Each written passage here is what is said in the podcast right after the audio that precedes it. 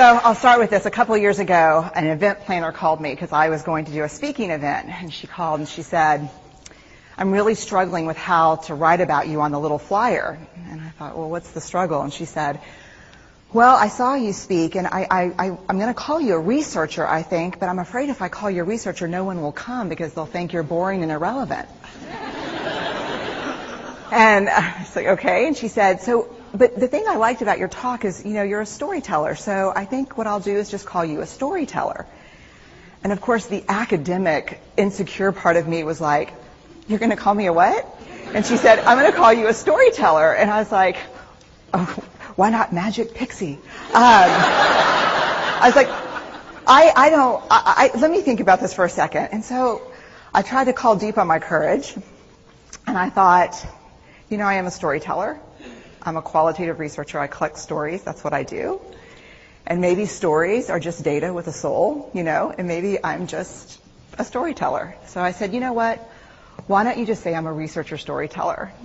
And she went, there's no such thing. so I'm a researcher or storyteller. Um, and I'm going to talk to you today. We're talking about expanding perception. And so I want to talk to you and tell some stories about a piece of my research that fundamentally expanded my perception um, and really actually changed the way that I live and love and work and parent. Um, and this is where my story starts.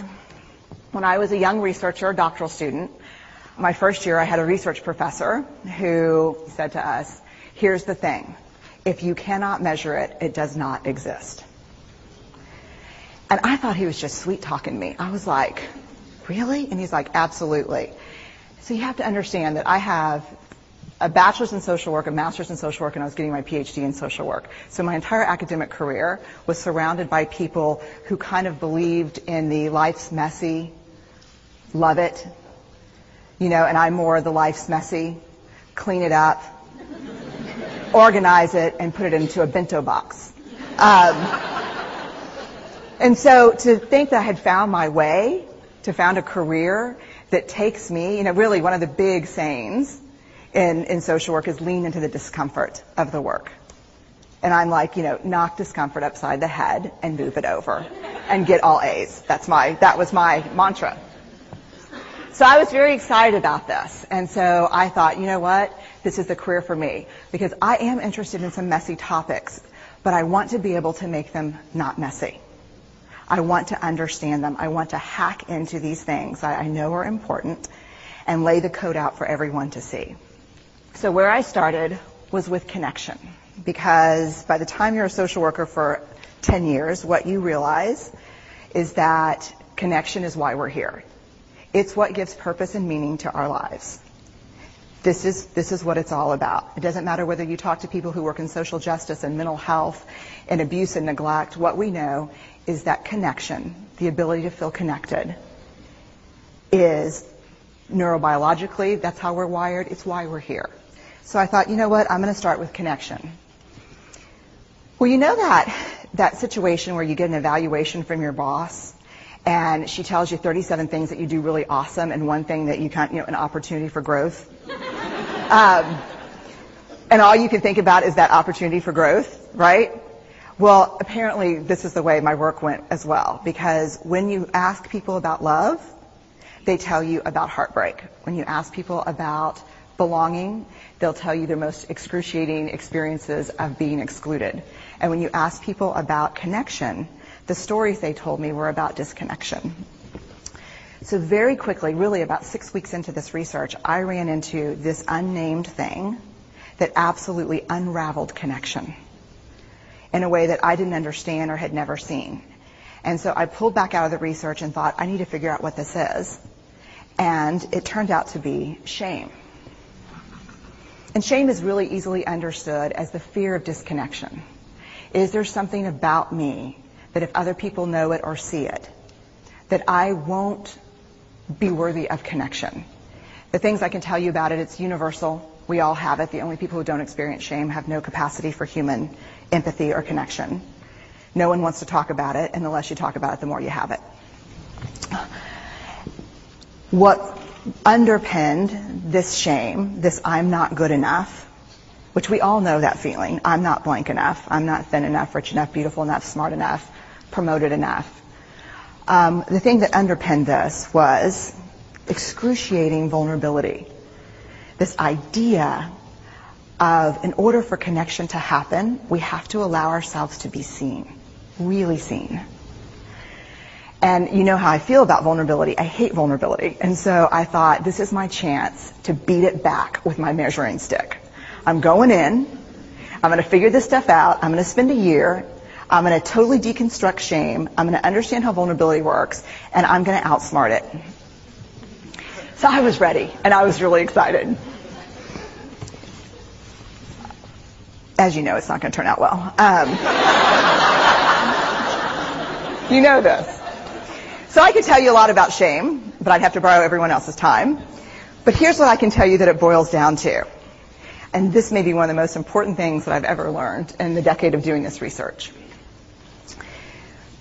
My one years turned into six years, thousands of stories, hundreds of long interviews, focus groups.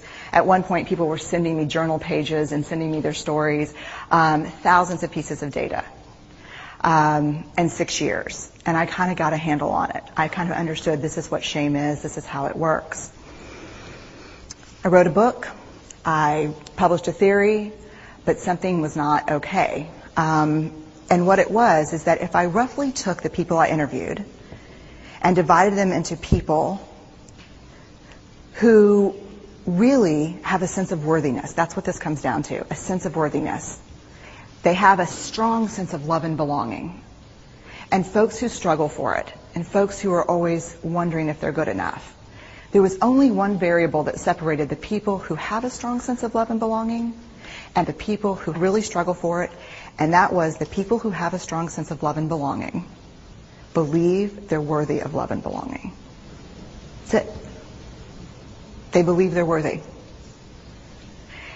And to me, the hard part of the one thing that keeps us out of connection is our fear that we're not worthy of connection was something that personally and professionally I felt like I needed to understand better. So what I did is I took all of the interviews where I saw worthiness, where I saw people living that way, and just looked at those what do these people have in common? And I have I have a slight office supply addiction, but that's another talk. Um, so I had a Manila notebook, a Manila folder, and I had a Sharpie, and I was like, what am I going to call this research? And the first words that came to my mind were wholehearted. These are kind of wholehearted people living from this deep sense of worthiness. So I wrote at the top of the Manila folder. And I started looking at the data. In fact, I did it first in this very four, in a four day very intensive data analysis where I went back, pulled these interviews, pulled the stories, pulled the incidents. What's the, what's the theme? What's the pattern? My husband left town with the kids. Um, because I always go into this kind of Jackson Pollock crazy thing where I'm just like writing and, and going and kind of just in my researcher mode. And so here's what I found. What they had in common was a sense of courage. And I want to separate courage and bravery for you for a minute. Courage, the original definition of courage, when it first came into the English language, it's from the Latin word cor, meaning heart. And the original definition was to tell the story of who you are with your whole heart. And so these folks had, very simply, the courage to be imperfect. They had the compassion to be kind to themselves first and then to others, because as it turns out, we can't practice compassion with other people if we can't treat ourselves kindly. And the last was they had connection, and this was the hard part, as a result of authenticity. They were willing to let go of who they thought they should be in order to be who they were, which is you have to absolutely do that for connection. The other thing that they had in common was this. They fully embraced vulnerability. They believed that what made them vulnerable made them beautiful. They didn't talk about vulnerability being comfortable, nor did they really talk about it being excruciating, as I had heard earlier in the shame interviewing. They just talked about it being necessary. They talked about the willingness to say, I love you first. The willingness to do something where there are no guarantees. The willingness to breathe through waiting for the doctor to call after your mammogram. The willing to invest in a relationship that may or may not work out. They thought this was fundamental. I personally thought it was betrayal. Um, I could not believe I had pledged allegiance to research where our job, you know, the definition of research is to control, control and predict, to study phenomenon for the reason, for the ex- explicit reason to control and predict. And now my very, you know, my mission to control and predict had turned up the answer that the way to live is with vulnerability and to stop controlling and predicting. This led to a little breakdown. which actually looked more like this. Um, and it did. It led to a, I call it a breakdown, my therapist calls it a spiritual awakening. spiritual awakening sounds better than breakdown, but I assure you it was a breakdown. And I had to put my data away and go find a therapist. Let me tell you something. You know who you are when you call your friends and say, I think I need to see somebody who, do you have any recommendations? Because about five of my friends are like, woo, I wouldn't want to be your therapist. Um, and I was like, what does that mean? And they're like, I'm just saying, you know, like, don't bring your measuring stick. Uh, like, okay. So I found a therapist. My first meeting with her, Diana, I brought in my list of the way the wholehearted live. And I sat down and she said, you know, how are you? And I said, I'm great, you know, I'm, I'm, I'm okay. And she said, what's going on? And I said, and this is a therapist who sees therapists because we have to go to those because their BS meters are good. Um, and so I said, here's the thing, I'm struggling. And she said, what's the struggle? And I said, well, I have a vulnerability issue and, you know, and I know that vulnerability is kind of the core of shame and fear and our struggle for worthiness, but it appears that it's also the birthplace of joy, of creativity, of belonging, of love. And I, I think I have a problem. And I just, I need some help. And I said, but here's the thing. No family stuff, no childhood shit. I just, I just need some strategies.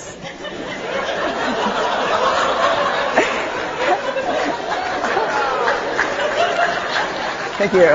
Um, so she goes like this. And then I said, it's bad, right? She said, it's neither good nor bad. It just is what it is.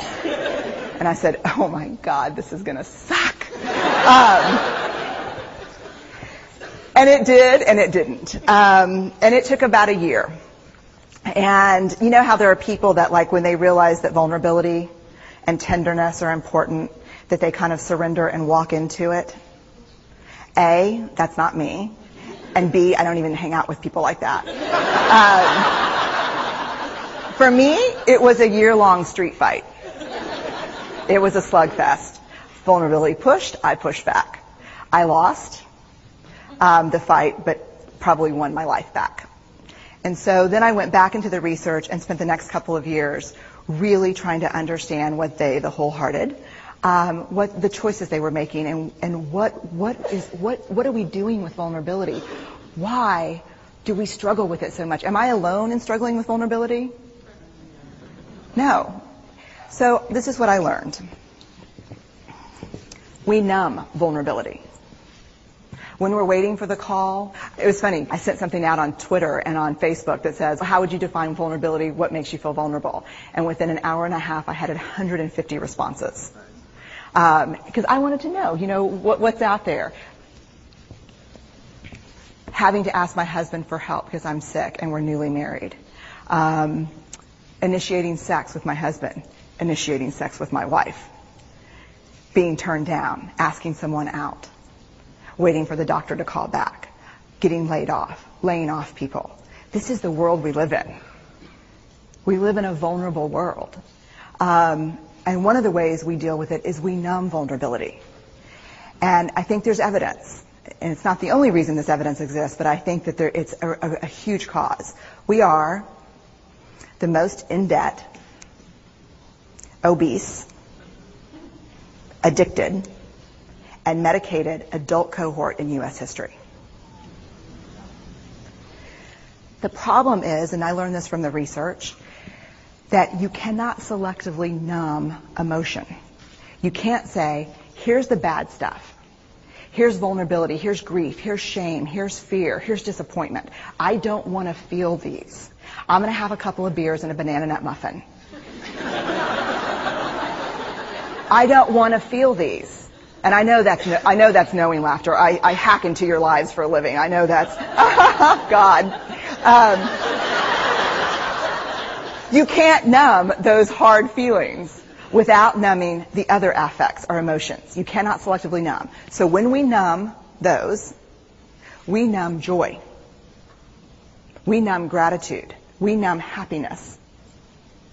And then we are miserable and we are looking for purpose and meaning. And then we feel vulnerable. So then we have a couple of beers and a banana nut muffin.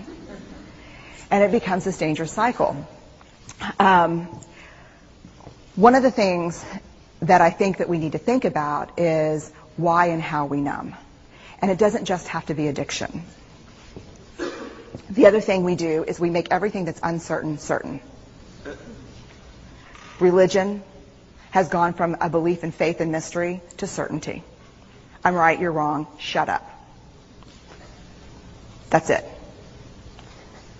Just certain. The more afraid we are, the more vulnerable we are, the more afraid we are. This is what politics looks like today. There's no discourse anymore. There's no conversation. There's just blame. You know what blame, you know how blame is described in the research? A way to discharge pain and discomfort. We perfect. If there's anyone who wants their life to look like this, it would be me. But it doesn't work because what we do is we take fat from our butts and put it in our cheeks which just, I hope in 100 years people will look back and go, wow. You know? um, and we perfect most dangerously our children. Let me tell you what we think about children. They're hardwired for struggle when they get here.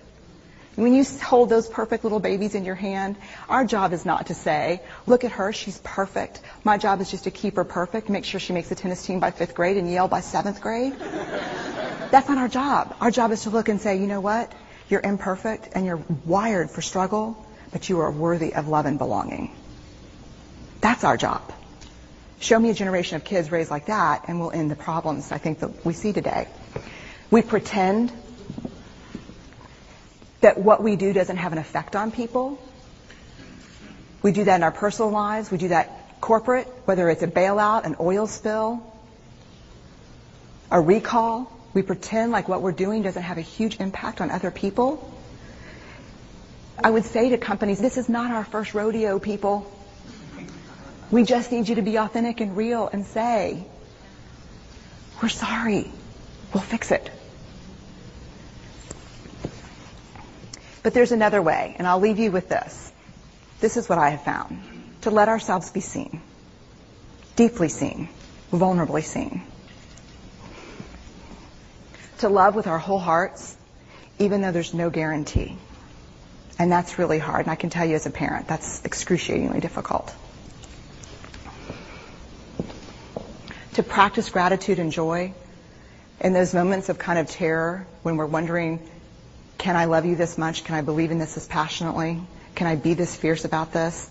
Just to be able to stop and instead of catastrophizing what might happen, to say, I'm just so grateful because to feel this vulnerable means I'm alive. And the last, which I think is probably the most important, is to believe that we're enough. Because when we work from a place, I believe, that says, I'm enough, then we stop screaming and start listening. we're kinder and gentler to the people around us, and we're kinder and gentler to ourselves. That's all I have.